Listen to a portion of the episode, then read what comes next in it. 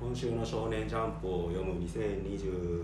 年3号ゲストは岡新さんです。よろしくお願いします。はい、続きましてお願いします。はい、続き、まずジャンプの掲載順からお願いします。はい、表紙&関東カラーが茜話、はい、センターカラーが夜桜さん、はい、アニメ化発表されました、ね。はい。で、同じくセンターカラーアンデラ、はい、声優がボイド、シェイ、はい、シェンカ、はい、発表されました。うん、花江さんと野村さんですね。はい、はい、特別読み切り「あいつはわかると」三木優先生、これはロギーっていう連載をなんか改造人間ロギーだっけなって連載を何年か前にやってた人ですね。こういうテイストじゃなかったんです。もうちょっと、もうちょい少年漫画っぽかった。俺好きだったんですけど、なんか打ち切りになってしまった。結構びっくりしましたね。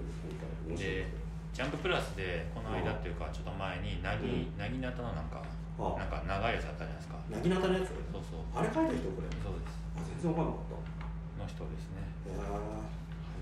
で、掲載順は総配合したから順に読んでいくと、やったぜポメラニアン、小山栄二郎、はい、これあれですね、いつもなんでしょうか、ウィークリー、はい、しゅうちゃんジャンプ放送局みたいなやつ書いてる人ですね、というかとんかつ DJ あげたらしいですね。次マッシュル、大東京、大見読めで銀貨と龍なピピピピピピ、はい、マッシュルアニメ化決まってるのにこんな字で大丈夫かな感じがしますけどね。はい、アニメ化でいうとだから夜桜さんとアンデラとあとです、ね、サンドランドの鳥山明の短編がアニメ化される時もありましたよね。はい、素晴らしい。結構またいっぱい出てきてる。でアンデラはなんか1話だけなんかムービーみたいに出たけどすげえよかった。1話っていうか特報ですね。予告だと特報か。うん。なんか思ったより動いててよかったですね。あれですよね。どこでしたっけ？プロダクション IG。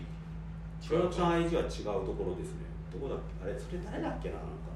IG は怪獣8号だ。ああ、そうそうそうそう。怪獣8号でカラーも入ってるんですよ。うん。そうそうそう。うん、アンデラは忘れちゃったけど、でもいい感じでした。はい。動いてましたね。で、今週の1本ですけど、またハンターハンターについて。当然ですね、さっき富樫店の話をしたところですけど、はい、引き続き喋りたいと思います。はい、今週はまあ先週からの続きで、信長と貧力が英一家のアジトに乗り込んでいっているっていうところなんですけども、はい、まあなんか、あとこの扉だけだから残るはこの扉だけだなって開いたら、英一家の若い衆何人かが、うん、普通に何人ぐらい 1,2,3,4,5,6,7 人ぐらいいて、はい、なんか喋ってるみたいな、机に、椅子に座って、で8人のかもう一人ソファーに出て、でそこで、まあ、ここに入っていったら絶対また能力でワープさせられるから、うん、部屋には入らずにヒンディがナイフ投げたりして攻撃を仕掛けると、うん、頭刺さったんだけど、うん、行ってぐらいで終わって、うん、なんだこれはみたいな、念能力じゃないかみたいな、うん、その頭刺したやつがちょっとウボウに似てるって言われてるんですけど、髪型だけですけど、うん、こいつの能力はなんだかんだでその左手、うん、まあ、自分の受けたダメージを左手側に触ってるものに移せるっていう、はい、右から左に受け流すってやつですね。そうですね、はい、っていう能力でしたっていうところで、もう一回ナイフを投げたんですけど、それワンピース表紙のジャンプにぶっ刺さってますね。ルフィに刺さってますね。挑戦状ですかね、小田先生に対する。いや、仲いいと思う。喧嘩ですかね。仲いいふりしてるだけですかね。さあ、そこまでは想像できないですよ。どっちかと俺はそのワンピースかどうかっていう、この手に刺さったら全然どれくらいかなっつって手出してるこいつが気になってしょうがないっていうか。こいつもなんか重要な能力者なんでしょうか。そうなの。ただ刺さりたいだけなんじゃない。お前なんだよって思って、そういうのもしばらく。で、その後出てきたのが、なんか弁護士の横谷、はい、顧問弁護士の横谷が出てきて、なんか、念能力みたいなのが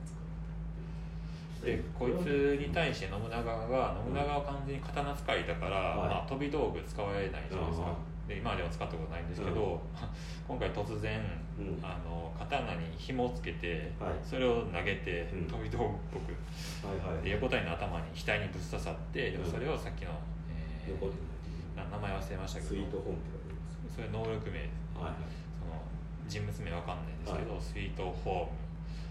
ダメージとかでスイートホームと呼ぶの能力者のやつが右手からスイートって左に受け流して、九死に一生を得たと、生きてたよっていうことですね。でその後横谷が能力 LSD とか言ってこういう具現化能力でなんか KB みたいなの出して無理やり連れ出すっていうかわいいキャラクターのやつが出てきますね。そうですね、警戒レベルマックス、無敵がただ、うん、要はこのモレナがいるアジトのみで使用可能な完全防が防御型の能力、法律を犯した侵入者に横谷が名乗ることで発動する、はい、だいぶ縛りが強いからこういう無敵型が作れたっていうことですね、はいはい、うん、で思いっきり信長が捕まって信長がこれよく殺されなかったなっていう感じですよね。殺すことはできないって縛りもある、多分そうだろうね。なんか追放しかできないのに KB の能力だからでもこれ捕まってるところを他の英雄の若いやつらが攻撃したら殺せたんじゃないのっていうぐらいあっけなく捕まってワープさせられてるっていう、なんか大型と回避してるってそう、もうなんか貧民仲間みたいになってますよね、うん、でまあいろいろ言ってる中で一番面白い、はいはい、なんかこれはと思った発言が AE 一家の若い衆が言ってて、はい、帰還っていう言葉をしてきたんですよね、それを、お前はもう帰還に選ばれたんだろう、俺らに自重しろって言われなかったか、ああ言われたな、はい、ごめんごみたいな。帰還っていうのは器に官僚の官で帰還なんですけど、はい、これはなんか要はなんかそのまま字の意味で、はい、言葉の意味で言うと、まあ、なんか大きなものの一部になるっていうことじゃないですか、はいはいはい、なんか要はジョイント型の能力を発動するための一員に選ばれたっていう意味なのかなっていうふうに受け取れてて、まあ、分かんないですけどね。第八王子の能力と同じってことですよね。そうですね、すごい全員で結託してそのジョイント型の能力っていうことなのかなって、うん、でやっぱりそのこうなってくるとやっぱ先週俺が言ったように、はい、旅団はジョイント型の能力で自分たちの能力をやっぱ底上げしてんじゃないのかなっていうふうに思って、でそもそも先週言い忘れたけど、はい、王位継承戦自体が、うん、死んでしまった王子がなんか一回描かれたと思うんですけど、はいはいはい、カプセルに入れられて、で多分王子の人数分のカプセルがある部屋にあるんですけど、その一つに入れられて、それが一つのなんか大きな管みたいなのに繋がってるんですね、はい、全部が、はい、円になっててそうそうそうだからあれ全員というか1人を残して死んだら、はい、1人の王子に力が全部集約するような装置というか、はいはい、なんかそういうなんか無理やりジョイント型みたいな、はい、強制型なのかなっていうふうに思いました。この王位継承戦に入ってからジョイント型っていうものがこうずっと匂わされてきてて、やっぱり最後の種明かしとして旅団はもそうでしたっていう、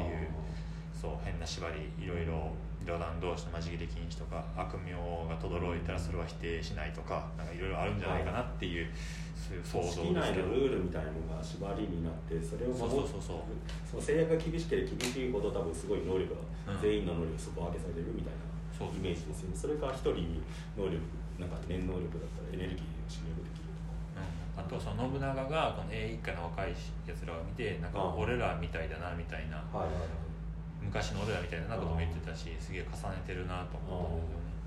たんですよね。組織性に実質なってきてるから考え方も変わってきてるだろうね、能力に対してもっと一人一人が持ってる独立した力だったじゃないですかね、能力って、